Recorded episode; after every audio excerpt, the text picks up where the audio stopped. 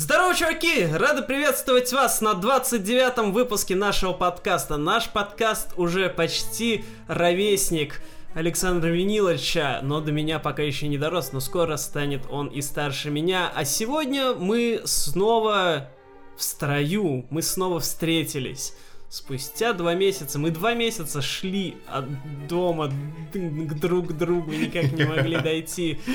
Спасибо, Сергей Семенович, что вы позволили нам вновь очутиться в одной комнате. Да, если вы нас слушаете на разных сервисах, вроде Яндекса, iTunes, Гугла и прочих... Э, Саундклаудов. Да то вы, конечно, вообще не понимаете, о чем речь, вы вообще даже не знаете, как мы выглядим, поэтому приходите к нам на YouTube, там неплохо. А, но в любом случае ставьте везде оценки, это будет очень круто и нам поможет. Но чего же, люди, начитавшись комментариев, могут вполне себе сложить о нас определенное представление. Вот, вы эрудированный, я дурак, пускай и красивый, да. И, в общем-то, все сразу же встает тоже на свои места. А к вопросу о том, что мы увиделись впервые за долгое время. Знаете, это как такое своего рода... Э новая серия шоу, которая закончилась очень давно, и все старые, так сказать, э, участники, да, старый да. каст какого-нибудь сериала встречаются вместе для того, чтобы записать спешл эпизод какой-нибудь. Mm-hmm. Так и мы. Или знаете, как обычно бывает, что э, в одной части снимается оригинальный каст, потом во второй части, допустим, меня подменят на другого человека, в третьей части тоже там другой человек, а в четвертой снова я почему-то возвращаюсь. Да. примерно такая же ситуация, да. Следите за развитием событий. Да, подписывайтесь на наш подкаст. знаете, что, что у нас не было в подкастах два месяца? Локтей. Да, знаете, чего не было у нас в принципе? Тоже не было локтей. Я лежал в кровати и не понимал, есть ли у меня локти. Что ж, давайте не будем э, тянуть барана за рога. А, давайте не будем откладывать кота в долгий ящик. Да, и сразу приступим к обзору новинок этой недели, тем более, что на этой неделе все было поинтереснее чем на прошлый, и даже мейнстрим нас порадовал. Насколько сильно он порадовал, это сейчас мы и разузнаем. Да, но для начала я хочу вас спросить, как вы относитесь к брежневским временам? Во-первых, я вас хотел это спросить. Да, на одном из подкастов мы уже обсуждали, как мы относимся к Андропову. Да. Вот. А теперь мы должны немножко раскрыть нет, тему Брежнева. Нет, почему я спрошу вас? Потому что у вас все-таки образование такое, оно более в политику. Это я, это... Я ж дебил! Я же ничего не знаю. Я знаю, как работает тормозная система подвижного состава на железной дороге. Это я вам могу рассказать. Да. А, в целом, как опишите в двух предложениях брежневские времена? Это, это реально описать вообще кратко? Брежнев вот так и делал как раз. Да, сиськи масиськи все такое. Да, мы знаем, что у него были крайне выразительные брови, что он очень любил целоваться. Да не, ну, блин, если уж серьезно, то как бы примерно такой же, как... А, хотя нет, к Андропову на самом деле лучше отношение. Я, по-моему, тогда еще в подкасте с Андроповым говорил, что, типа, к Брежневу я не очень, конечно, отношусь, потому что весь этот застой и так далее, тем более а, вся эта брежневская эпоха очень хорошо рифмуется с Путиным, а Путина я тоже особо теплых чувств не испытываю. Но, тем не менее, как бы при Брежневе культура неплохо развивалась. В конце концов, а, наверное, лучшие альбомы Пугачевой, ну или, по крайней мере, одни из лучших, да и многие лучшие альбомы разных ВИА мы получили все-таки при Леониде нашем дорогом Ильиче.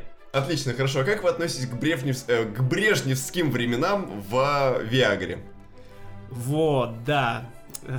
Принимал ли Брежнев Виагру? Вот да. в чем вопрос. Принимал ли Виагра Брежнева? Да. Приняла ли она его, собственно говоря, шестидесятничество близко к сердцу?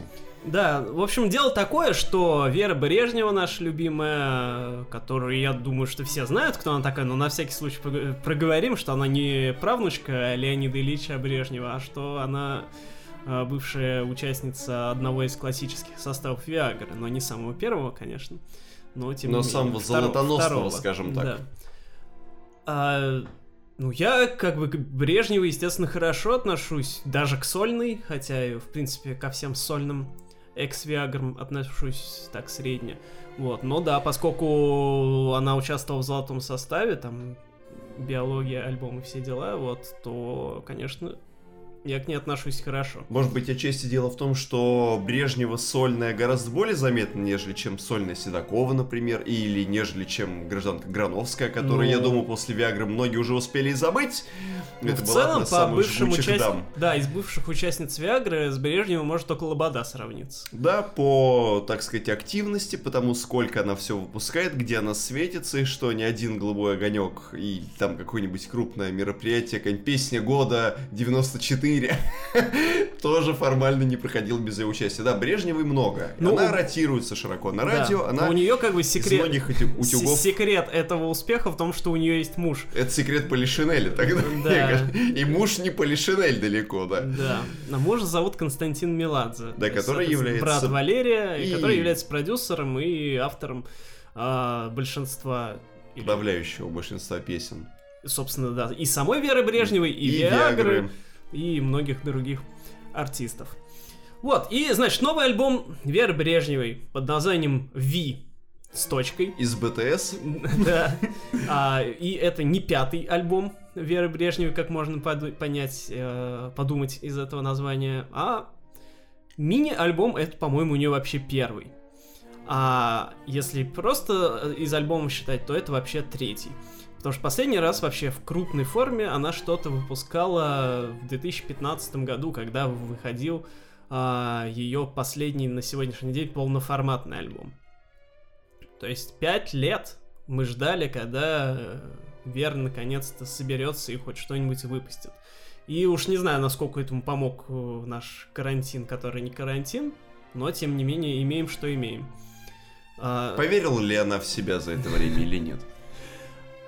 Вообще очень радостно, что как мне каждый раз радостно, когда наши эстрадные артисты, тем более такого полустарого об- образца, такого уже, которые чуть-чуть ветераны, выпускают что-то крупное, потому что, ну, все они по синглам очень сильно угорают, а до альбомов у них никогда дело почти не доходит. А тут Брежнева молодец, взялась за ум и выпустила. Хоть там всего и 6 песен, один Который- из которых ремикс, ну к этому мы сейчас еще перейдем, но тем Мгм. не менее это лучше, чем сингл. Чем вообще эти пять лет занималась Вера? А, можно подумать, что она типа ничего не выпускала, но нет, как раз у нее вот и было это типичное проклятие большинства наших э, эстрадных артистов, что она угорала по синглам. Я посчитал, за 5 лет эти, а с 15 по начало 20 она выпустила 9 синглов. То есть 9 синглов это вообще-то уже альбом. Ну тогда. Да. И э, ни одна из этих песен, она, собственно, в этот вот новый альбом не вошла. А если считать с синглами, которые вошли в этот альбом, то там вообще получается за 5 лет уже 11 синглов. Но все это время эти синглы помогали оставаться Брежневой на, плаву. Да, да, да, само собой. Не то чтобы они, правда, имели большой успех, большинство из них, вот, но тем не менее, да, как-то так или иначе. Она в поле зрения оставалась. Но теперь все эти девять песен, они канули в небытие, потому что, конечно, как бы там на всех стримингах они доступны, все дела, и при желании их можно послушать. Но, э, я думаю, как уже наши слушатели знают, я, если песня она в альбом не вошла, то она потеряна, на мой взгляд. Вот, ну, там, за редким исключением, вот, а Просто ладно, когда там одна-две песни там выпустил как сингл, ну окей, так бывает, там какие-нибудь крупные западные артисты тоже так делают. Но просто в никуда 9 песен ушло. Ну, это просто, это нерациональный вообще расход. А с другой стороны, уже с, если поставить эм, на одну чашу весов то, что эти синглы, 9 штук, они были растянуты во времени, на другую, как бы, альбом, состоящий из этих песен, что-то мне подсказывает, что ценность альбома, состоящего из тех же самых песен, она будет гораздо меньше. Нет, ну просто окей, хочешь ты там выпускать по синглу, там, по паре синглов в год, э, Просто- ради бога, ну ты Про- в просто конце просто скажем так, выпусти. просто скажем так, это уже не будет событием уровня ва.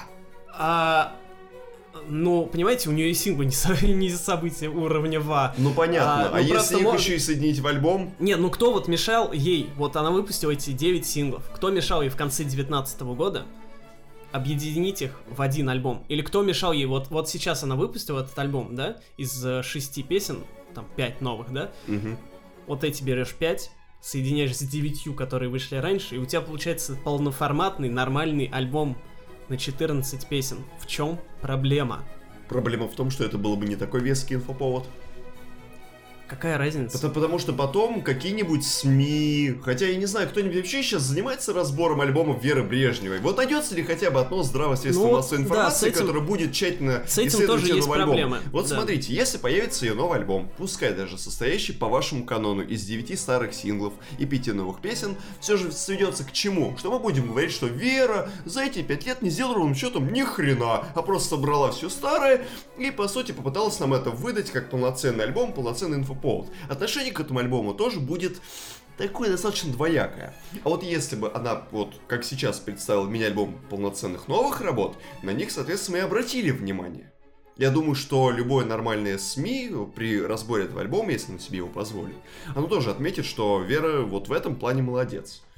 А, ну вот, да, про обзоры СМИ это тоже интересно. Вообще, э, этот альбом мне больше интересно обсуждать с маркетинговой точки зрения, с точки зрения позиционирования и пиара, э, потому что, ну ладно, к музыке мы перейдем, я хотел сначала про музыку, но ладно, давайте с э, пиар. Значит, э, естественно, как и большинство альбомов нашей эстрады, э, большинство музыкальных или не музыкальных СМИ, профильных, так назовем, да, которые вообще могли бы это обозреть, или блогов даже. Естественно, они этот альбом проигнорировали, как обычно. Ну, окей, ладно, это их проблемы, но проблема есть и в том, как сама Вера и ее команда позиционируют этот альбом. Устроили ли они масштабную пиар-компанию? Рассылали ли они какие-то много кому пресс-релизы? Ну, мы их, конечно, не получали, может, они там кому-то и рассылали, да? Тем СМИ, на которых они все-таки понадеялись. Да. а, но судя по тому, сколько об этом альбоме написали, и судя по тому, как он распространился, не очень. А, он получил не очень хорошее освещение в СМИ и соцсетях. Если мы зайдем на официальный сайт Веры Брежневой, что мы увидим первое на этом сайте? То, что он офигенно сверстан. Нет, мы увидим не это. Он офигенно сверстан, действительно, на удивление, потому что сейчас сайты уже, в принципе, мало кто им уделяет внимание среди музыкантов. А тут он, в принципе, да, довольно неплохо сделан. Первое, что мы увидим, это баннер, который закрывает все, на котором расположена реклама э, косметоса Веры Брежневой, который она запустила свою линию косметики в конце 2019 года. Окей, хорошо. Хочешь ты свою косметику продавать? Допустим. То есть мы уже видим, что косметика важнее, чем альбом. Мгм. А, скрываем баннер и идем на сайт. А, что мы видим? Листаем ниже список релизов. Что мы там видим? Там показан, что вышел сингл, а, недавний, и то не самый последний. И два альбома, которые вот последний в 2015 году выходил, и первый когда там в 2010, по-моему. А, про И- новый мини-альбом ни слова. Даже на официальном Да. сайте. Идем дальше на официальную страницу Веры Брежневой ВКонтакте. Что мы там видим про э, новый альбом? Репост из ее официального сообщества. Э, и, и вместо комментария какого-нибудь она в репосте просто три сердечка а, поставила. Хорошо. А, но что мы видим дальше? Если пролистать чуть ниже, мы видим а, не то чтобы большой, но в принципе э, под- достаточно подробный пост про косметику, опять же, что вот Тоже я так- анонс, в общем, да, я так горжусь Ага. а, своей линией косметики, что вот она такая вот, потому что, ну, такой нормальный такой пресс-релиз э, кратенький. З- Знаков на пару тысяч. Ну, нет, нет, там, конечно, меньше, ну, обычный пост такой, не подробный, но Ну, суть прилично. даёт. В общем, при- приложений в 10-12, Да. в общем. А, идем в официальное сообщество Веры Брежневой ВКонтакте, из которого она сделала репост. Про альбом там написано ровно одно предложение. А, ну, я не, не- точно не процитирую, но там что-то типа... В этом альбоме в- вся я да, послушайте этот того, альбом, да. в, э, в нем сейчас вся я, вот. А, вся, она помещается в одной строчке, по сути. То есть... А про косметику, бла-бла-бла, То есть 12 понятно, что косметика, наверное, больше денег приносит, я понимаю. Мгм. А, но просто настолько вот грустно смотреть, когда музыканты, артисты, для них музыка как будто на второй план уходит. Вот э, когда они уже такие с именем, да, и э, как будто Вера Брежнева, это музыка так для нее, типа, ну, что-то я там иногда спою, и вот это вот то, что она выпускает просто синглы, и там и пару раз в год, это как будто это подтверждает, то есть как будто она просто за- существует за, за счет своего имени, а, что там, ну, там, занимается каким-то там инстаграмом своим что-нибудь выкладывает постоянно, там, на рекламе зарабатывает, там, а еще она там посол ООН, по-моему, по проблемам СПИДа в России, что-то такое. Вот, ну, то есть какой-то там общественной деятельностью заниматься, занимается косметоз, все дела. Ну, а музыка так, По остаточному ну, принципу. Да, Мгм. да, типа, ну, получится там альбомчик выпустить, ну окей. Возможно, это не так. Возможно, там Вера каждый день э, живет музыкой и думает о том, какой концептуальный альбом записать. Ну, может, у нее там не складывается почему-то, может, и Меладзе не пишет достаточно песен. Хрен знает. Но вот, как бы, ты же себя, пока ты же публичная персона, ты показываешь себя миру, и получается вот такое вот. И тут вот э, еще такой момент, что вот цифра, цифровой вы- выпуск песен, он вообще расхолаживает людей. А, В том плане, вот я возвращаюсь к тому, что альбомы, да? То есть, раньше ты не мог себе позволить постоянно, там, в 60-е, 70-е, 80-е, не мог постоянно позволить себе выпускать одни синглы. Ты все равно альбом рано или поздно выпустишь. Ну да. Обязательно. Если только ты там не начинающий исполнитель. Ну, как конечно. минимум, потому что тогда все крупные исполнители мерили э, важность альбомов тем, что это предпосылка к концертному туру. А концертный тур И это это, тоже, всегда та канитель, которая принесет тебе овер много денег. Да. Да, поэтому да, выход крупного альбома это да, скажем так, э, своего рода расставление точек логических в определенных вехах. Ну и да, это то, что потом приведет тебя к большим деньгам. Вот. Ну и, в общем, вот мне очень грустно за этим всем наблюдать, потому что, ну, циф- в цифре ты можешь выпускать песни сколько угодно, по одной, по, дв- по две, и пофиг вообще будет. Вот, типа, услышали и услышали. То есть у тебя вообще никакой, никакой ответственности нет. Даешь кон- там концерты раз в год, ходишь на вот эти вот все там вечеринки 94, и все, и у тебя все в порядке. Вот. И, а, и да, и музыка из-за этого всего отходит как-то на второй план. Короче, это все грустно. Давайте о веселом. Да, в общем-то, о том, как, как эта самая музыка звучит. Да. а, Как пел, так сказать, Алексей Вишня. Да. А, когда альбом этот вышел, я, конечно, особо ничего не ждал, ну, потому что большинство из вот этих вот синглов, которые Вера за пять лет выпускала, они были, ну, ну, ну, не очень. А, были какие-то из них туда-сюда, были какие-то из них плохие, были какие-то из них хорошие. Да, и при, и при всем этом все эти синглы от... казались чем-то очень таким однообразным. Есть такое, ну, большинство, да. Все строится вокруг одинаковых приемов. Какая-то такая псевдоэтника, Да, завывание, вокал веры, который, ну, нежный, и вечно постоянный посыл, что вот любовь, мир и все прочее. Я все жду, когда Вера Брежнева наконец запишет песню про... Про веру, про, м- Иисуса. Про морги там. Да, а первой ласточкой... Да, Про Иисуса. Иисус Христос Господь. да. Так, А, Первой ласточкой этого альбома стала песня «Хорошие новости», которую она выпустила этот сингл, по-моему, в начале года, не помню точно когда. И, в принципе, уже тогда я этой песней впечатлился, потому что она как раз была нетипичной. То есть там не было вот этой вот этники, вот этой вот размазанности, типа любовь, там все дела. мгм. А, она такая гитарная, заводная, и, в принципе, мелодия там такая напористая. в общем, это стало хорошей новостью. Да, действительно. Вот, но я думал, что это опять очередной какой-нибудь сингл, там, на это, про него мы забудем, там, спустя пару месяцев. Я, собственно, про него и забыл, Потому как что- внезапно потому- выходит потому- альбом. Потому что пару месяцев мы были заняты совершенно другими делами. Да, А, и вот нам Вера дарит новый альбом, на котором эта песня есть, и помимо нее, соответственно, еще, Пять новых композиций. и од- ну, четыре. Формально. четыре формально, да. А вообще есть еще расширенная версия на Яндекс Музыке, эксклюзивная, как мы уже вот когда разбирали там альбом Кати Адушкиной, и еще там чьи-то альбом тоже. А Мэвл выпускал еще тоже расширенную версию. Короче, это вот к вопросу, да, о том, как э, м, стриминге себе какой эксклюзивный контент делают. Мгм. Вот, там Spotify на подкасты делают, ну, Яндекс, в принципе, тоже. Ага. а, акцент, вот. А И я у этого Яндекса такой вот прикол появился, что с комментами. От эксклюзивными. исполнителя. Да, Мгм. вот, и, соответственно, у Веры Брежневой, у нее там перед э, каждой песней э, на Яндексе идет по вступлению, где она там рассказывает кратенько о каждой песне, и при этом есть еще и общее вступление. То есть, в, То в есть целом, у нее там куча-куча интро. Блин, то есть да, ты открываешь э, альбом на Яндекс Музыке и понимаешь, что несмотря на то, что треков 11, в общем-то, послушать из них нормально и получить какое-то удовольствие сможешь только от половины, дай бог. Да. Так. Вот, и, в общем, остальные... э, Мне больше всего в альбоме понравилась первая половина. То есть, э, это треки, вот, которые я уже назвал «Хорошие новости», потом «Просто люди» и «Тихо».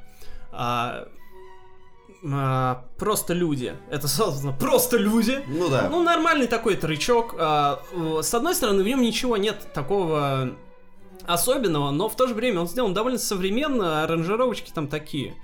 э, Вполне себе неплохие, то есть нету там никакой замшелой отсталости, никакой вот опять же той же этники, уже э, от которой тошнит. Тихо, это такая балладка, тоже довольно занятная. Ну, хорошие новости я уже сказал. Вот, а вторая половина это песни «Неадекват», а, про которую Вера сказала, что она на- уже сто лет хотела спеть э, что-нибудь на украинском, потому что, кто не знает, Вера, она с Украины, как, собственно, и все, по-моему, из Виагры. А, вот, и да, она много лет ничего не пела на украинском, тут наконец-то спела, ну, песня от этого лучше не стала, она какая-то такая полутанго какая-то, что-то такое, с какими-то с такими чуть-чуть южными мотивами. А, и э, главный, наверное, хит, точнее, то, то, что хотели главным хитом альбома сделать, это совместный трек с Монатиком, пе- песня «Вечериночка», которой да. э, лесенкой э, в названии сделано так. э, Вечер буквы- и ночка. Да, типа они поиграли с названием. Блин, не знаю, я почему-то, когда услышал эту песню, я почему-то сразу же вот услышал, что это вечерин очка. Блин, вот правда.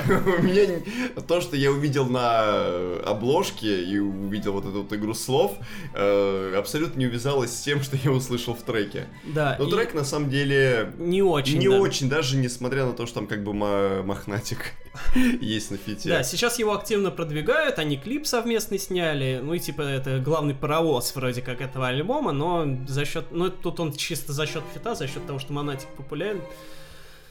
Ну хрен знает. А и в интро к этой песне а, Вера говорит, приглашаю тебя на лучшую вечериночку в мире. Отожги на полную. Я понятия не имею, как можно отжигать под э, такую скучную песню. Когда тебе 40. Да. Э, Короче, очень хрен знает. Да, и в конце формальный этот вот шестой трек это ремейк хороших новостей от Константина Меладзе.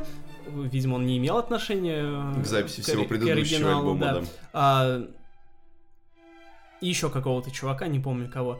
И вот этот ремейк э, хороших новостей, который идет в конце от Меладзе, он звучит как раз вот как типичная плохая, так скажем, Вера Брежнева. Периода всего предыдущего года, например. да, то есть вот можно услышать вообще, как за счет только аранжировки можно хорошую песню погубить и сделать ее тупой. То есть вот если бы хорошие новости выпустили не как они, они вышли изначально, а вот в виде ремейка, то я бы вообще на них не обратил внимания. Подумали бы, что это очередная жила-была девочка, золотистые косы и так далее, да.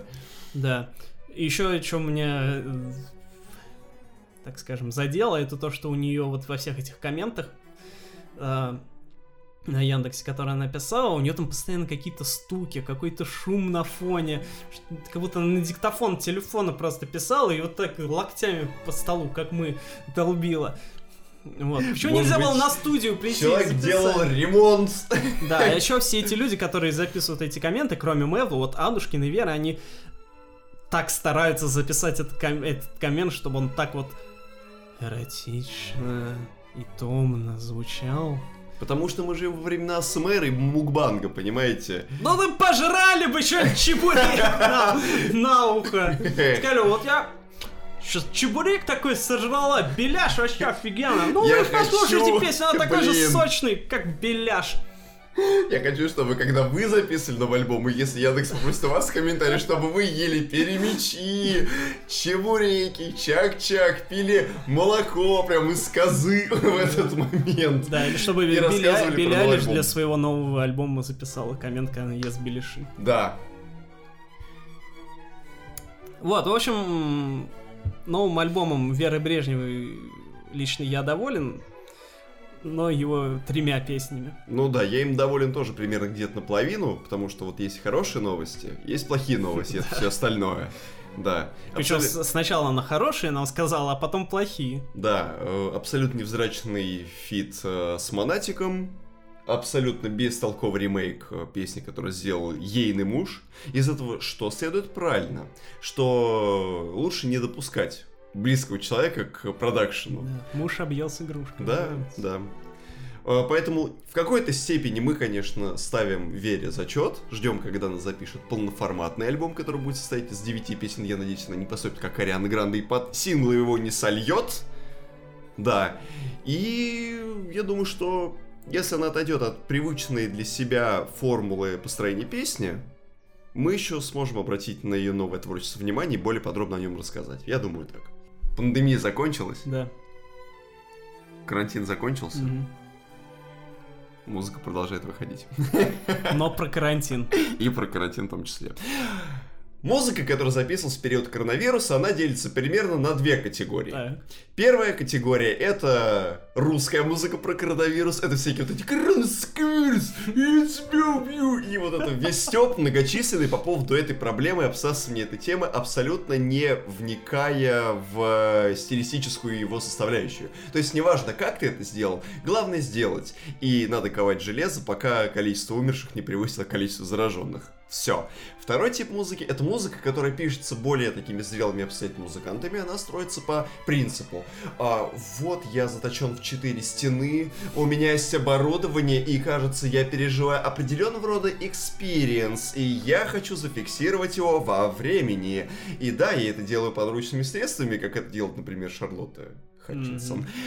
Э, Есть вот исполнители, которые тоже к этому подходят по-своему интересно, как Например, ребята из группы Хромео. Вот уж от кого я вообще никак не мог ожидать карантинный альбом, который будет посвящен всем этим коронавирусным делам, так это вот наши любимые канадцы, хромированные. Да, напомните на всякий случай. Про Да. Хромео у нас есть, да, у нас есть подка- два подкаста про канадский синтепоп, и во Это- втором выпуске... Да, во втором выпуске мы рассказываем как есть раз про современную его часть описываем вам историю этого коллектива. И у нас еще есть обзор на их предыдущий полноформатный альбом.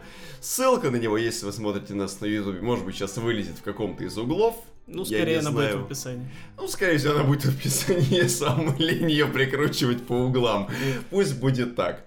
Вкратце расскажу. Канадский э, синтепоп проект, который муссирует э, тему э, звучания конца 70-х, начала 80-х.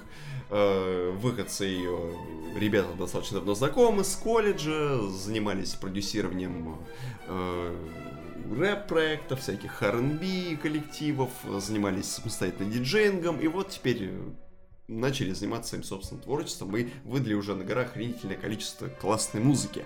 И вот здесь ребята с присущим им э, качественным подходом, с присущим им иронией, с присущим им, опять-таки, э, стилем, который вот не меняется уже с 2000, там, по-моему, четвертого года, выдержана новая пластинка, которая называется «Карантин Казанова». Мгм.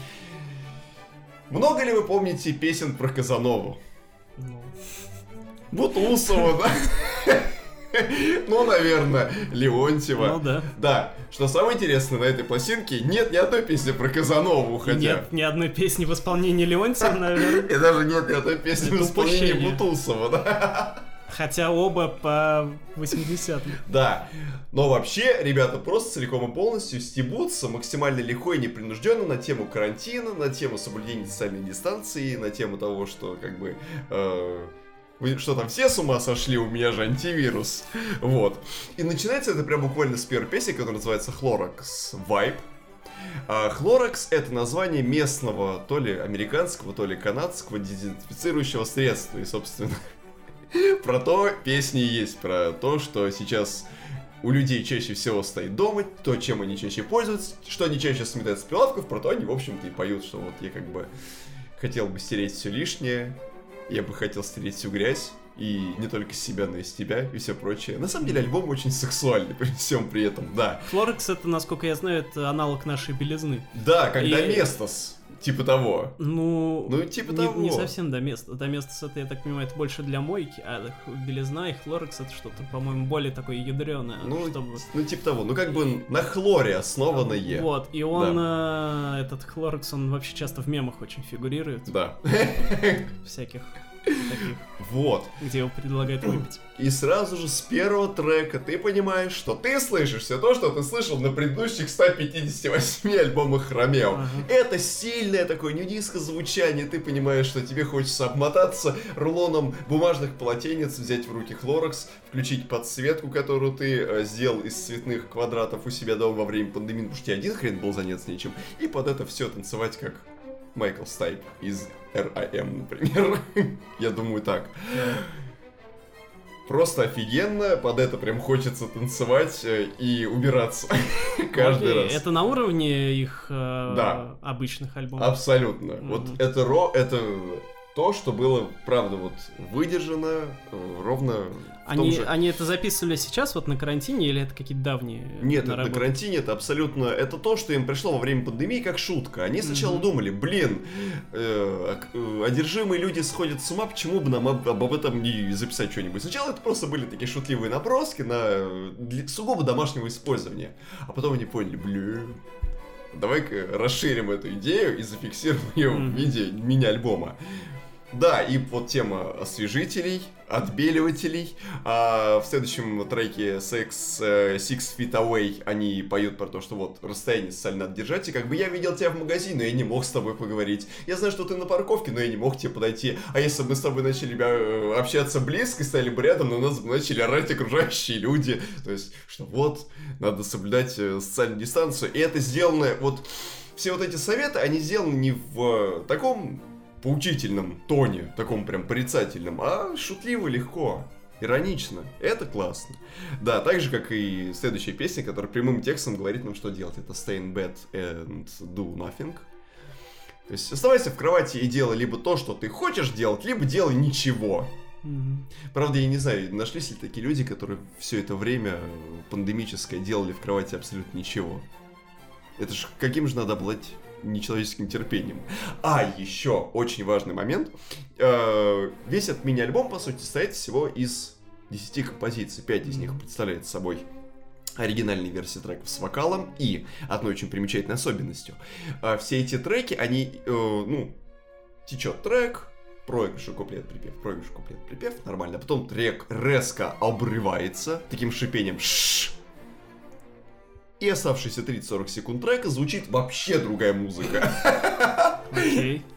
Вообще какая-то абсолютно синтовая импровизация, такая слащавенькая. Вообще непонятно, откуда она взялась. И ладно бы она там перетекала в следующий трек. Нет, она вообще оторвана от мира, и она вообще абсолютно другая. Это можно, знаете, какой, типа, как на кассету, когда записываешь э, с радио да. песню не до конца записал, а потом там играет то, что было до То, что было на старой кассете, да, да примерно да, да. вот то же самое. И вот во всех четырех треках, кроме вот завершающего Cabin Fever. А инструментальные версии треков это э, версии песен. Остальные пять песен. Да, остальные пять песен, да, это инструменталы, которые не завершаются вот этим вот mm-hmm. непонятным э, скитом импровизационным, а чисто просто как обрезаются как есть. Да, в общем, это легко, это здорово, это абсолютно не напрягает, под это можно будет плясать и после пандемии, и до пандемии, и во время следующей пандемии, когда китайцы нам завезут какую-нибудь очередную заразу.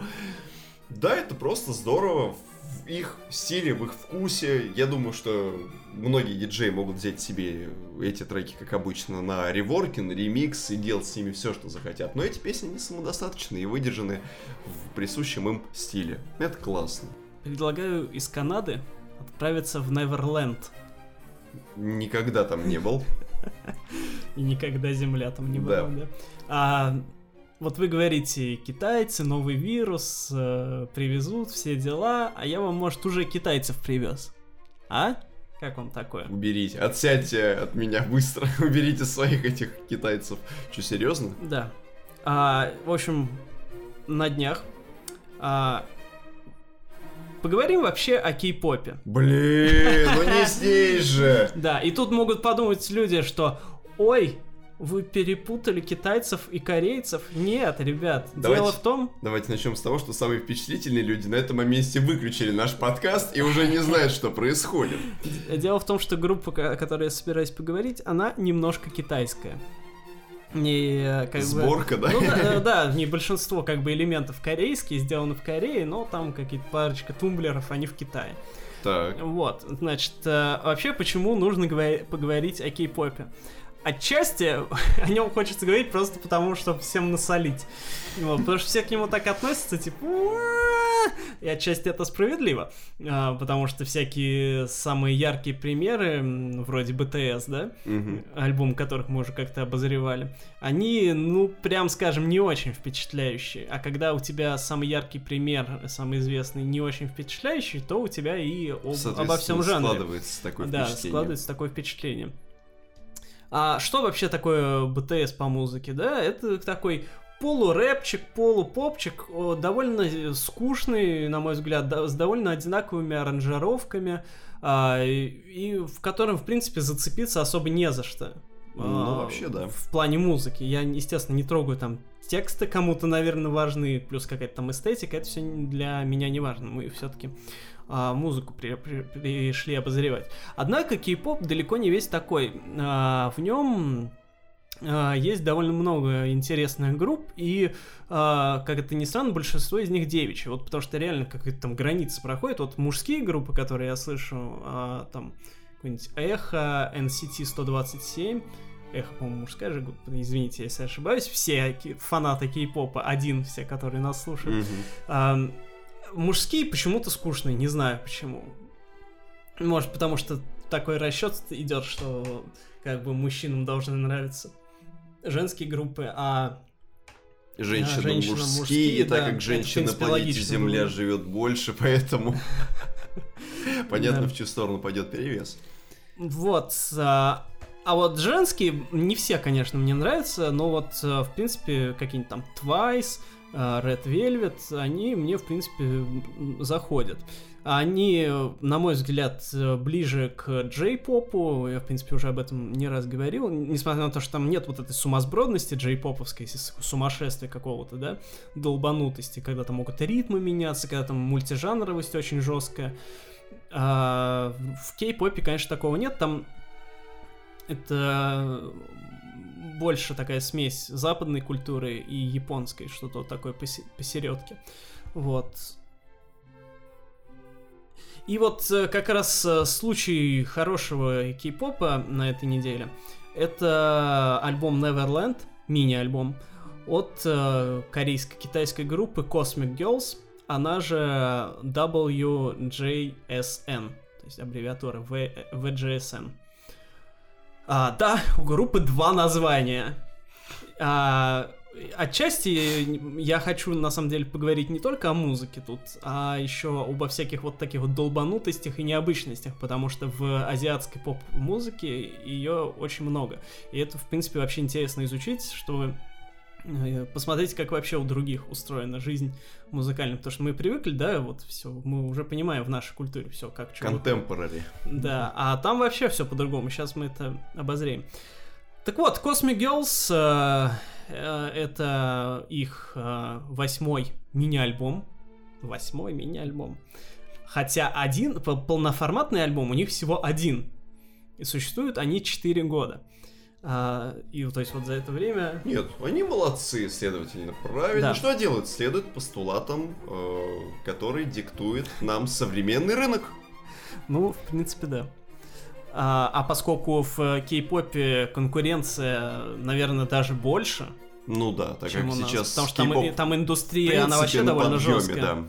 Вот, и надо понимать, да, что корейская и японская музыкальная индустрия это вообще не как у нас. В том плане, что конкуренция там такая прям жесточайшая, то есть там прям фанаты делятся на кланы.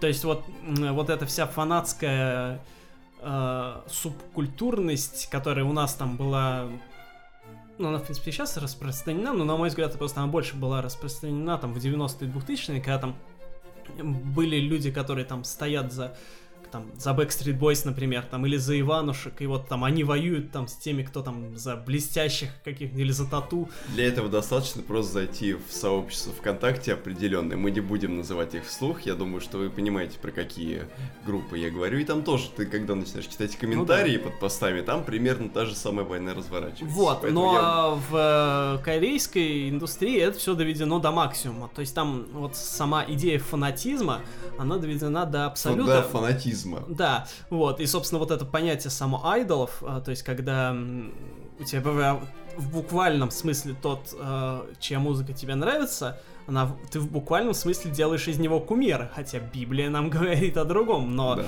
а, там-то Библия прав особо не имеет, поэтому там они себе вполне себе делают в буквальном смысле идолов и в буквальном смысле боготворят а, музыкантов, которые им нравятся.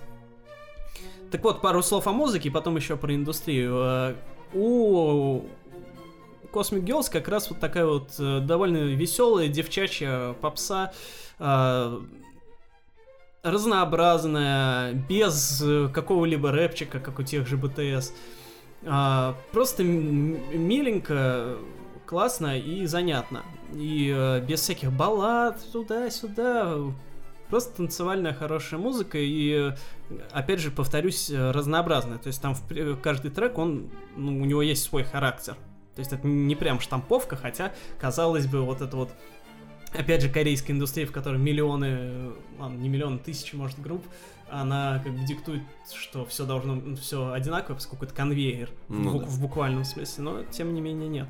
Здесь э, все довольно разнообразно, и вот тем, кто воротит нос обычно от кей-попа, я советую как раз вот с альбомом Neverland ознакомиться. Там немного песен, что-то их 6, что ли, или 5. Ну, как у Веры Брежневой, короче. И слушается это все легко и непринужденно. Возможно, там, конечно, нет таких вот мелодий, прям за которые можно зацепиться и петь их, но тем не менее это все э, довольно занятно. Вот, и э, да, главное, о чем я хотел поговорить, это о всяких долбанутостях и особенностях э, и группы, и, соответственно, индустрии в целом. Почему вообще у группы две названия, два названия? Для двух рынков? Нет. Там все... Нет, ага. Э, у них два названия просто потому, что два названия, на самом деле. Там нет никакого объяснения. А. То есть это не потому, что там у них было изначально по-другому, и потом стало другое. Нет, их просто два и пишут то вот э, в VGSN, то Cosmic Girls. А, а что вообще означает VGSN? Это аббревиатура, соответственно, да, как я уже говорил. W означает wonder, то есть чудо. А, J означает радость, joy. А, S означает sweet, сладость. И N означает natural, естественность. А, вот что вы думаете, э, что это думаете, просто как-то характеризует? А, типа, что они вот девочки вот, такие, вот, вот, вот, Я только что об этом сладкие, хотел да? сказать. Да, это либо имена четырех участниц, угу. если это квартет, либо да, это в целом описание концепции. А это описание концепции, но немножко не в том плане, как можно было бы об этом подумать. Потому что, вот, да, вы сказали, типа, там, четырех участниц, хрен там, там 13 участниц. И это довольно обычное дело для японской и корейской поп-индустрии, потому что там есть, например, какие-нибудь, есть группа АКБ-48, это одна из самых известных джей-поп групп, там примерно 48 участников. Вообще, я не помню, сколько там точно, но там прям до хрена, прям есть фотки альбомов, где там вот они, как на школьных фотографиях, в ряд стоят, их много. А, э, и надо понимать, что когда так много участниц в одной группе, иногда группа, вот что мы подразумеваем под группой, она в Корее и в Японии, она скорее как такой конгломерат скорее является. То есть вот эти вот четыре mm-hmm. буквы, они обозначают четыре юнита внутри группы. То есть, а, что вообще обозначает понятие юнит? То есть, каждая, есть группа, вот этот вот коллектив из 13 участниц, да. а внутри него есть еще подгруппы. Что-то типа четырех стихий. Вроде того, да. А, ну, здесь они, соответственно, делятся по 3, то там в одном 4, поскольку их 13. А, и Блин, было бы наоборот так честно поделить, их же 13, поделить их на э, четыре подгруппа по трое и одно сверхсущество, предназначение которого было бы неизвестно. Вот сейчас мы к этому еще перейдем. Блин. Есть, есть там немножко по- похожий момент. Так. А, то есть а, тут еще нужно понять, что для кажд... каждая участница у нее есть своя функция. То есть а- они не просто равноправные участницы, там кто-то из них а, там лидер, кто-то из них бэк-вокалистка, кто-то из них, как это называют, visual. Это внутри подгруппы каждой. Да, э, да, то есть как бы и внутри подгруппы, Мгм. как бы есть общий лидер, есть внутри подгруппы лидер, есть бэк-вокалист внут- внутри э, каждой подгруппы. В общем, есть президент и есть губернаторы Вроде на местах. Да, да, да, да, да. И э, тут тоже надо понимать, что тоже э, для каждой из них есть свой характер. То есть и каждый из них прописан. У каждой говорят, какой знак гороскопа, у какой каждый цветок. У каждой, соответственно, прописывается ну, в буквальном смысле характер. То есть там какие они там, ну как вот в наших там всяких мальчуковых группах было. То есть там хулиган, любовник, веселый. Басист. Да. А. И вот тут то же самое, только еще более сложное. Напомнило, с- э, напомнило создание персонажей игр, где ты Да, да, да, прописываешь да, да. характеристики Да. каждого отдельного. Вот, и вот по поводу вот этого 13 участника есть такое э, интересное очень понятие, вот как раз самое интересное, на мой взгляд, из всех этих ролей. Извините, что вас перебью. А 13, как известно, это любимое число Мисс Свифт. Да. И, в общем, самое интересное из всех этих ролей, на мой взгляд, э, она называется Макна. А, а Макна — это самый младший участник э, коллектива. И это очень важно. В Корее вообще довольно строгая а, иерархия в плане возрастов, ну, как и в любой азиатской культуре. Мгм. А, и вот, соответственно, тут это тоже распространяется на это. А, то есть Макна, самый младший участник, он выделяется прям отдельно. Прям вот, если вы увидите список участников, то как Мгм. вы думаете, он будет отсортирован? Он будет отсортирован От по возрастам. Да, сначала идет старший, и в конце идет младший, и обязательно внизу подписано, что младший это Макна. Мгм. Что означает самый младший участник? Что он такой вот прям сюсечка-пусечка, самый миленький, самый такой... э, э, он уважает старших, соответственно, Мгм. там всем помогает, ну и все к нему относятся вот как к ребеночку, да? Но есть еще понятие злой Макна. Блин. Да. Это как Кирби, да? А, Злой Макна это когда он ведет себя как шкодник.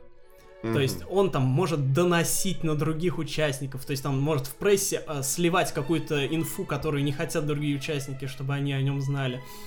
А, вот, и, короче, сорванец, да, ну, то есть, Мгм. как дети бывают милые, бывают сорванцы, вот. И, соответственно, вот, злые макны это вот такие. И самый, а, есть прям отдельные списки, типа там, золотые макны кей-попа, ну, и там, соответственно, все, они все подряд могут, а есть списки злых макна. Я хочу такую серию марок Почты России. Золотые макны кей-попа. Да, вот, и самый известный злой макна, это, как вы думаете, кто? Не знаю. Чонгук.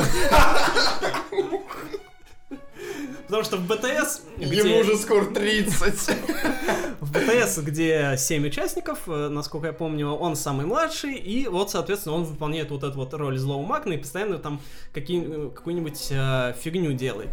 Но, и это еще не все, потому что еще есть лже-Макна. Блин.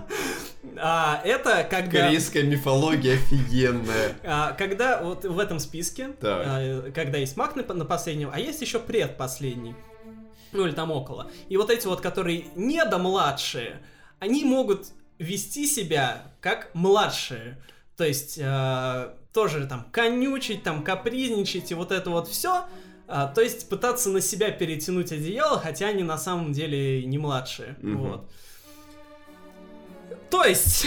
К чему мы все это подводили, в А, общем? э, в этом плане очень интересно, что насколько вот детально прорабатываются все эти образы, естественно, это все нарочито. То есть Ну, не, ясно. не нужно думать, что это э, все эти роли, они распределяются сами собой, и вот эти вот все э, макны, да, они сами вот хотят там шкодничать или не шкодничать, или там, там кто-то захочет за кем-то ухаживать и так далее. Я думаю, все прописано продюсерами. Да, естественно, вся вот эта корейская индустрия это жесткое прописывание всех ролей, всех сценариев и так далее. То есть это реально такое вот моделирование на живых людях а, такой компьютерной игры, дробь фильма. То есть вот а, не как у нас в западной да, индустрии, когда там ну, это было у нас там в 90-е, да, когда Мгм. бойсбенды и герлсбенды там что-то прописывались, какие-то характеры.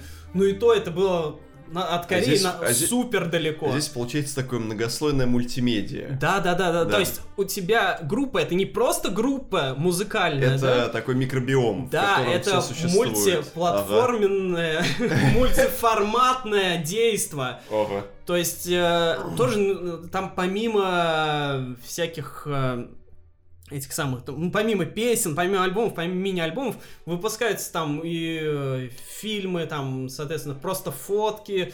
То есть, когда там выходят фотки, это не просто фотки, там это, все супер освещается. И фандомы, они э, там прям реально там войны фандомов идут, и они формируются.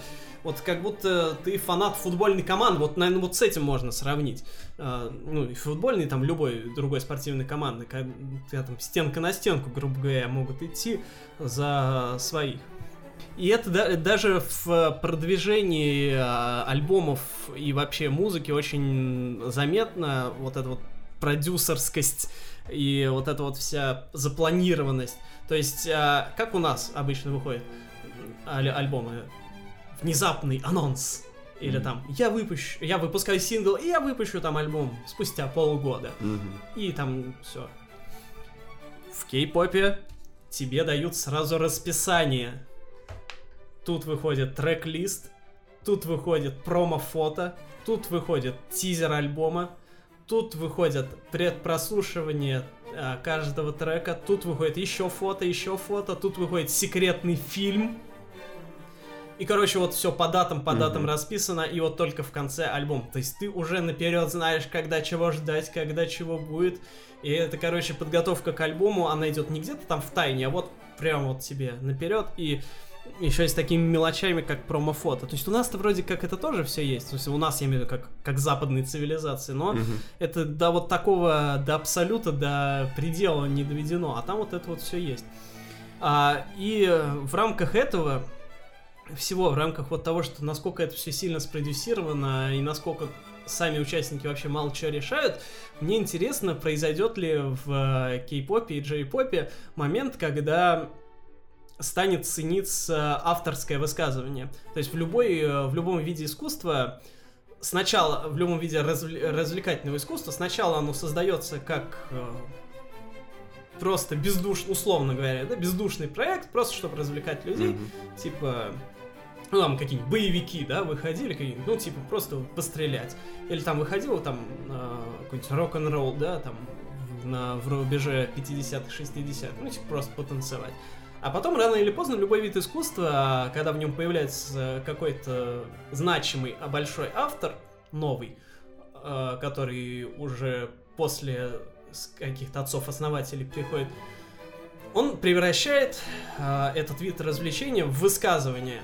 То есть там как Битлз, да, приходили, когда они превратили, ну, там, рок-н-ролл в э, высказывание о каких-то своих личных чувств. Или как вот, ну, новая искренность, да, в попсе появилась, когда у нас там не Бритни Спирс была, которая просто там песенку спеть продюсерскую, а там какие-нибудь там, ну, там, Тейлор Свифт, да, появилась, которая о своих проблемах поет.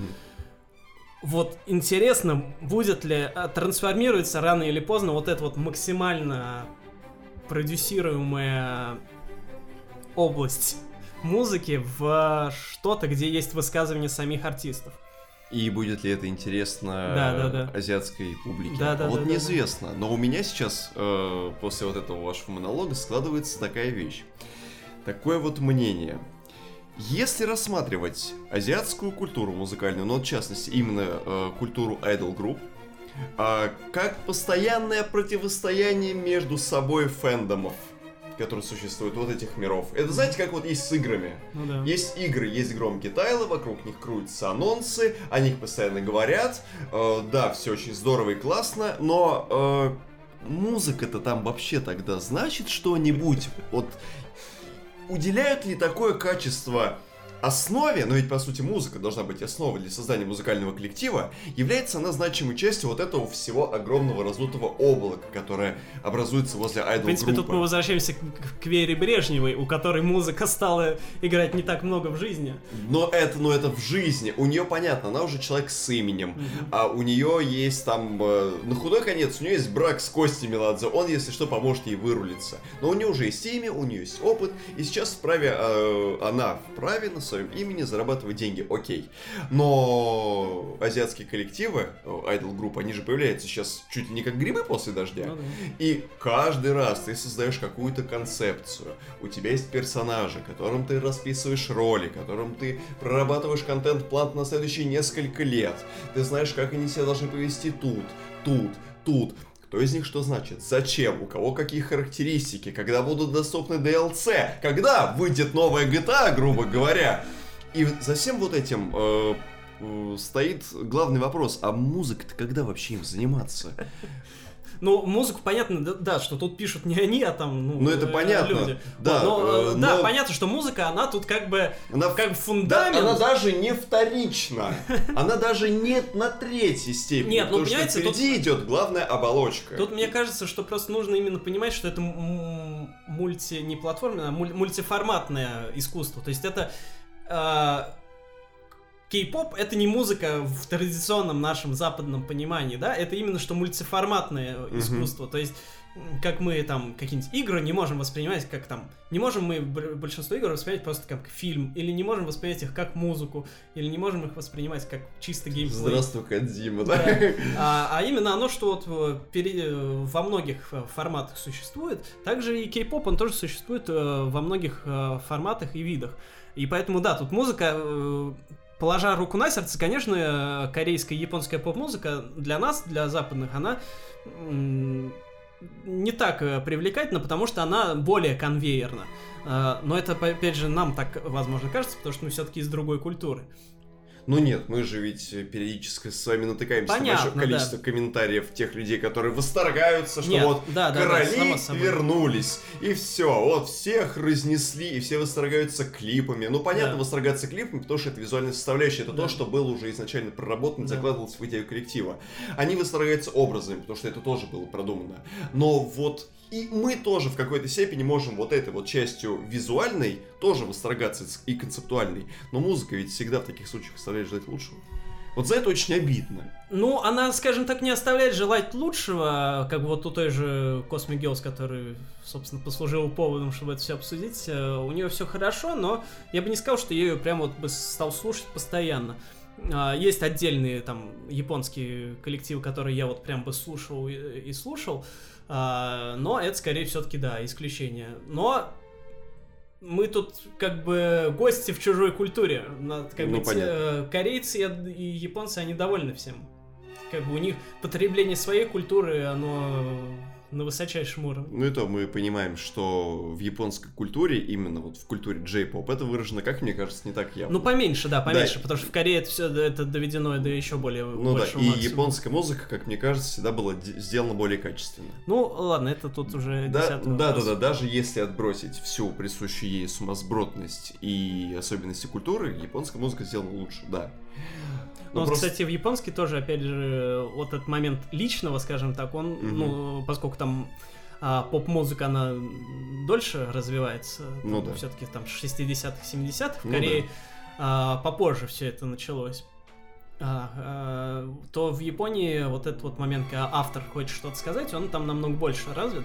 Возможно, в Корее тоже с этим все в порядке, но просто как на поверхность и в, в публичное поле меньше выходит. То есть вот это вот все, кон, вот этот э, продюсерский конвейерный кей-поп, без обид, как бы, он все-таки на переднем плане. Понятно. И тут я подумал о том, что нам надо ждать северокорейские коллективы, которые, я думаю, тоже но они существуют есть. в большом количестве, но они просто не вылезают из-под э, стены. Не, ну там же есть э, эти известные довольно, ну, для тех, кто интересуется. Для тех, кто Там живет... тоже про продюсерский Для тех, кто живет внутри Северной Кореи, да? Потому что такие вещи обычно не утекают. Не, ну там же есть группы, которые всякие эти которые темой Северной Кореи интересуются. Там есть группы, которые известны. Вот. Ну, их мало, конечно, но и они не, не прям супер известные, это все-таки, да, для ценителей. Так, в общем, Ладно. что мы можем сказать по альбому Да космических хороший женщин? альбом, альбом хороший. Не воротите нос, как все. Будьте любознательней. Окей. Космические женщины. Мы ими восторгаемся. Давайте не будем далеко улетать из космоса. Вообще, что делать на Земле, по большому счету? Тут Так. нам все более-менее понятно. Тут нас Тейлор Свифт э, воет, Адель э, худеет, и Лана Дель Рей готовится выпустить новую пластинку, на которую нам, в принципе, будет насрать. Но почему мы далеко не уходим из космоса? Потому что и наши отечественные люди тоже покоряли космос. И это не только Юрий Алексеевич Гагарин, не только Терешкова, и не только всякие там белки, стрелки и э, прочие Тамары. Новым альбомом наконец-то разжился патриарх советского синти-попа, ну и российского тоже в какой-то степени.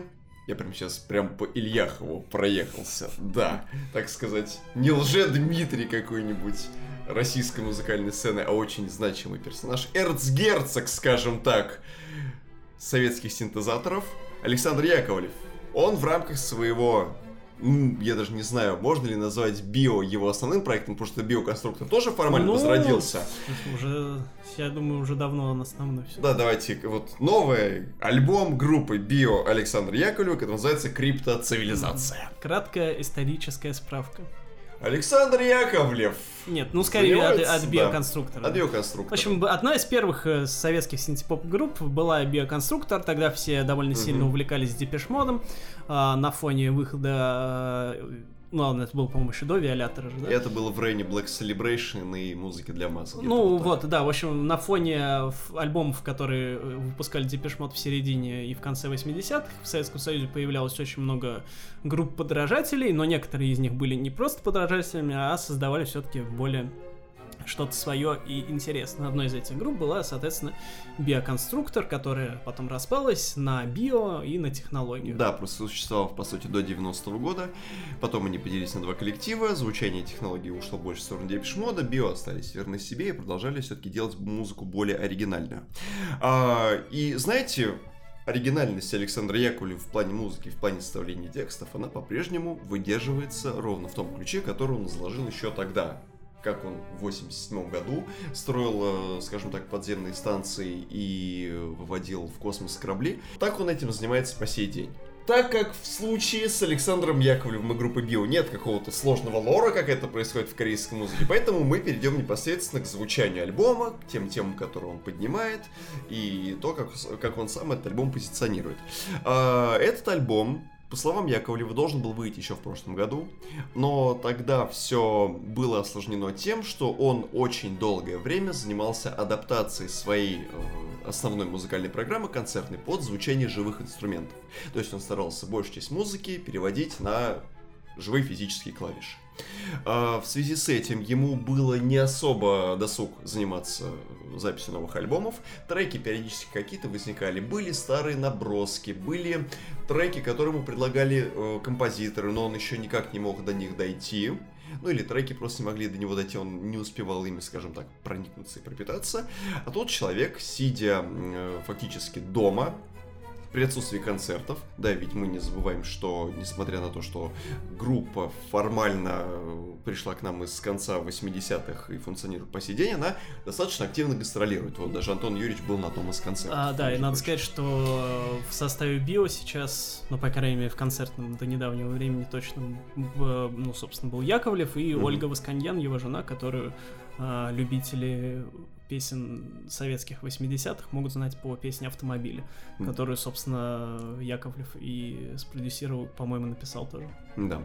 А, да, на фоне отсутствия концертов и на фоне всей вот этой всеобщей сложной эпидемиологической ситуации, как бы мне не хотелось повторять этот эпитет уже в 180 раз, товарищ Яковлев сел и наконец-то решил довести до ума все те песни, которые у него долгое время лежали в запасниках, те вещи, до которых он наконец-то смог дойти, которые, собственно, вот лежали у него на черновиках.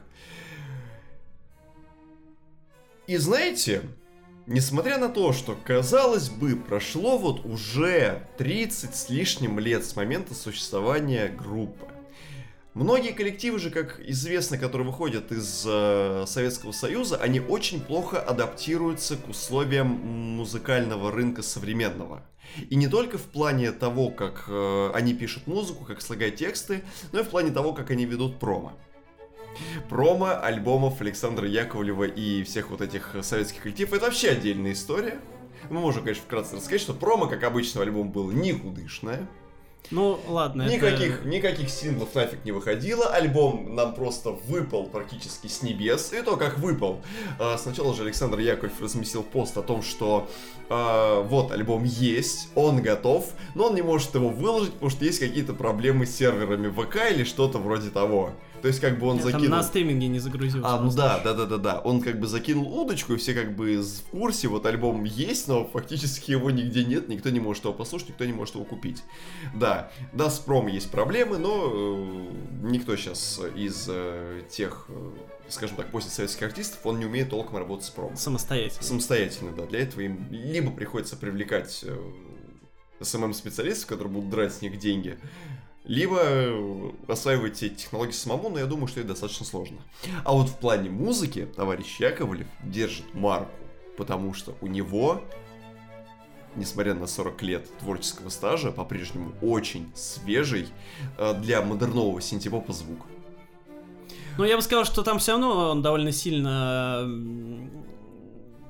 вдохновлен э, синтепопом 90-х синтепопом 90-х и современным вот этим синтепопом из 2000-х. Всякой ну, да. диорамы, всяким э, поздним камуфляжем, да, да, всяким э, Division, э, Мэшем, Venvination ну, и да. многими другими ну, коллективами, есть, которые определяли жанр. Да, ну, музыкальных откровений там ждать не стоит. Э, в какой-то степени да. А, однако, Жан, жанровых, скажем. Жанровых, да, потому что это, ну, это строго синти-поп с вливаниями фьючер-попа, хотя есть два трека, которые очень качественно выделяются на фоне всего этого. Это композиция 100, которая сразу же в начале пластинки, она звучит так слегка, как такой легкий dance по 90-м. Он такой раскатистый, он тоже не напряжный, он прям вот, что прям слегка повилять бедрами где-нибудь там на каком-нибудь дискоче. И композиция под названием «Глобальное потепление».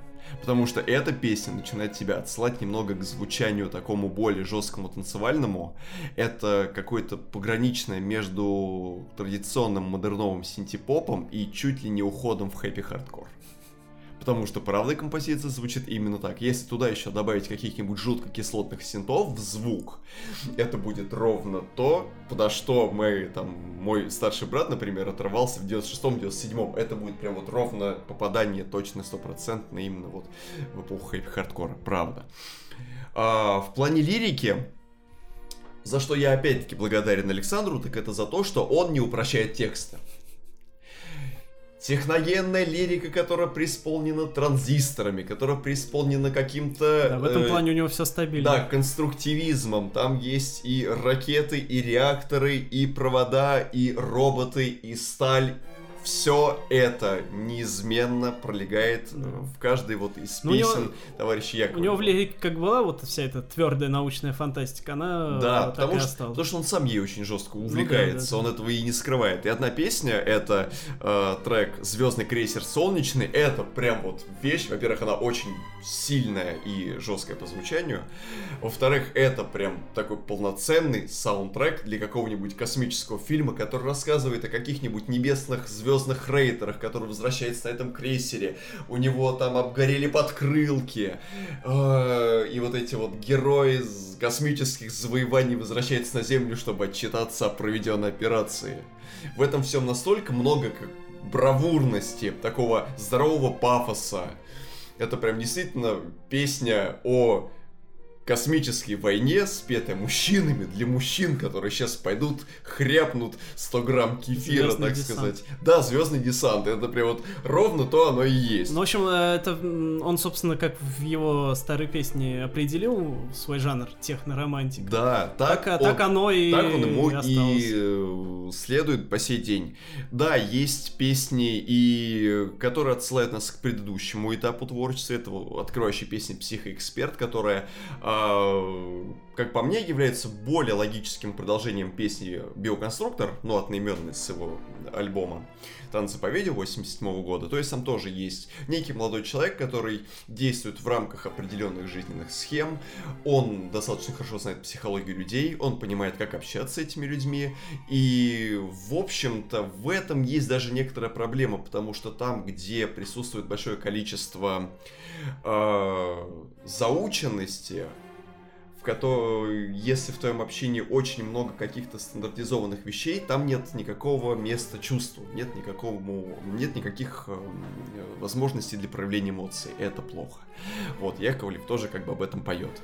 А, есть э, песня про глобальное потепление, собственно, которую я про которую я сказал. Э, эта песня, понятное дело, к чему отсылает, к тому, что вот полтора градуса есть, но нам надо либо добиться, либо убрать эти полтора градуса. Да, он рассказывал, что он тоже э, слышал выступление Грета Тунберг, которая э, задала жару в свое время. Вот. Это песни про роботов. Э, композиция «Красной линзы» — это прям действительно песня про то, как роботы захватят мир и станут неотъемлемой частью нашего мира ну, скажем так, они будут выполнять функции, которые они должны ну, выполнять, они должны, по сути, помогать человеку. Но в то же самое время никто не знает, что может взбрести в голову всем этим железным э, конструкциям, то они возьмут нас, захватят нафиг. И что э, то, что может, казалось бы, нам помочь, оно же может проявлять достаточно высокий уровень опасности по отношению к нам. И это тоже очень стрёмно, и это все заставляет задуматься. И вообще, в целом, название альбома Крипто Цивилизация это, по сути, э, описание нашего нынешнего мира, в котором мы на данный момент имеем много ответов на кучу вопросов, но в то же самое время мы многих вещей недопонимаем. И нам нужно их постараться раскрыть. И он заставляет вот этот альбом э, какие-то вещи, эм, скажем так, проработать, о чем-то задуматься и сделать какие-то выводы. Да. А, я по-хорошему этим альбомом восторгаюсь, честно, потому что я в век предельного упрощения текстов я наконец услышал максимально сложные такие прям, ну, пропитанные техническими аспектами текста, это здорово. В альбоме также найдется некоторое место такой теплой, достаточно лирики, как в песне «Лети со мной» и в той же композиции «Стой». Это очень приятные лирические песни. Они прям такие... Ты думаешь, Яковлев где-то раньше такие песни писал? Хотя раньше лирических песен у него тоже было достаточно много и в той же музыке «Стойких оптимистов» в альбоме, и в музыке «Движения» 95 -го года все это тоже было. И здесь вот эти прям композиции, они тоже пришлись ко двору. Альбом состоит все из 15 песен, но затянутым он не кажется, потому что это одно монолитное произведение, которое полностью рассказывает тебе историю и оставляет после себя достаточно много вопросов, а уж ответы на них ты будешь искать сам. Так что, да, в сравнении с предыдущим альбомом Первого Проходца, который был почти, практически целиком посвящен космосу и завоеваниям нашими на этих полях, эта вещь все-таки гораздо более много, разноплановая. Мне она прям вот очень понравилась. Я думаю, должна будет зайти не только поклонникам био, в частности. Но я думаю, и тем, кому интересна научная фантастика, я думаю, тем, кто следит, в принципе, за движениями в модерновом синтепопе, ну, в частности, за тем, что творится в этом жанре примерно середины 2000-х. А, и я думаю, что рано или поздно когда-нибудь эта вещь, наверное, выйдет и на дисках. Хотя, как сказал товарищ Яковлев, физический носитель на данный момент вещь нерентабельная. Даже обидно. Как обычно, когда проходит полтора часа времени, нам хочется быстро рассказать о тех альбомах, о которых, ну, нет сил говорить в полной мере. Не потому что о, мы как-то ограничены форматом, просто сказать о них э, особо нечего, но упомянуть их обязательно стоит. Я думаю, что вы в этих альбомах найдете для себя много нового. И, э, так как я уже проговорился про все, э, ваша очередь. Что у вас такого еще на неделе интересного было? У меня была интересная мойка. Вы помылись? Я мыл посуду. А, а, в посудомойке, надеюсь? В фонтанке. А, блин, а почему не на мойке? Короче, норвежская певица по имени Мойка выпустила свой второй мини-альбом «Космосы». Как говорится, я не женщина, я посудомойка, Так. Как она сама себя описывает, норвежская поп-ведьма. И я с ней в этом соглашусь, потому что, как и все норвежцы, им, видимо, с детства у них целевая программа, как у нас есть национальный проект, у них есть такие же национальные проекты, чтобы каждая Норвежская женщина умела писать классный синти-поп. Она умеет, ну, может быть, не синти, но электропоп точно. Как и в прошлом году, она выпускала свой мини-альбом «Круги», также в этом году альбом «Космосы», «Пространство», все там классно, все электронно. Если вам понравилась Сигрид, которая тоже из Норвегии, возможно, из той же деревни, из того же фьорда, вот вам и зайдет и мойка. А я думал, что все ш... всех шведских женщин учат мыть сразу же это самое дороги с э, шампунем, Может, чтобы Если вы послушаете были этот аль- альбом, то помыться мыться уже будет не обязательно. Ну, в принципе, да. Итак, есть био, а есть би-био. А если би-би-био? Биби, такси, такси, Биби, как говорится. Новый альбом электронного проекта Бибио. Предыдущую пластинку Ribbons мы уже обозревали. И, в общем-то, на новой своей работе Sleep on the Wing э, этот товарищ исследует ровно те же вещи, которые преследовал на альбоме Ленты. То есть это фолктроника, которая смешана с гитарным британским звучанием, э, с легким добавлением э, полевых записей, где он записывает птиц, записывает ветры, записывает волю, свободу и хорошо.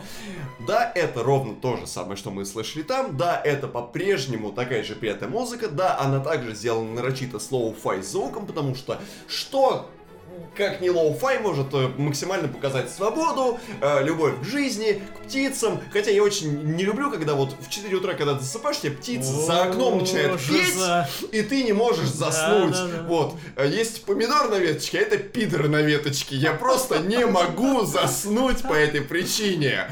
Знаете, как раздражает? Ух, жуть. От помидоров на веточке переходим к э, новому альбому группы Кадалайн. Группа Кадалайн и ее альбом предыдущий мы тоже обозревали в одном из предыдущих выпусков. Ссылка в описании не будет, найдете сами, если захотите. Композиция, значит, э, композиция альбом One Day at a Time. Это такой крепкий инди-рок, без хитов, если честно, в этот раз. Э, Но очень приятно послушать, когда тебе, вот как мне сейчас, из окна печет спину жаркое солнце. Так, и напоследок еще э, новый проект э, Джея Уотсона. Это выходец из коллектива Тейм Импала. Про коллектив Тейм Импала вы тоже все прекрасно знаете. Мы про него уже раз 215 вам точно говорили. А, в рамках своего нового проекта он выпустил новый э, очередной альбом. А проект как называется? Гам. А шум? А, ш... а гам? А, гам как жевательная резинка, если вы не жуете резинку зря, а с другой стороны правильно, потому что если вы пожуете резинку, у вас начинает сильно работать ж- желудок, и вам быстрее хочется жрать. Вот. А если альбом так называется, то, соответственно, вначале он должен быть классным и сладким, а потом на середине через две песни уже провисать, и до конца просто его жуешь, как жвачку, как корова. Ну, на самом деле, примерно так и такая есть, корова. потому что этот альбом занимается ровно тем же самым, чем занимается Тайм Импала, то есть бесконечный шасни по психоделическим инди-рок полям, а, с э, подтягиванием из э, стаканчика холодной камбучи с примесью лимона и жасмина. Как-то вот так. Это все, что мы хотели вам рассказать на этой неделе, и больше никакой музыки у нас не будет, да. И вообще музыку надо закрывать ровно после этой недели. Слава богу. Да. Подписывайтесь, ставьте лайки, целуем вас э, своей красной помадой, делайте все, что захотите в этой жизни. И с вами были в этом выпуске Бибио Бибиович И фикус Биби Бибич. Биберович. Да.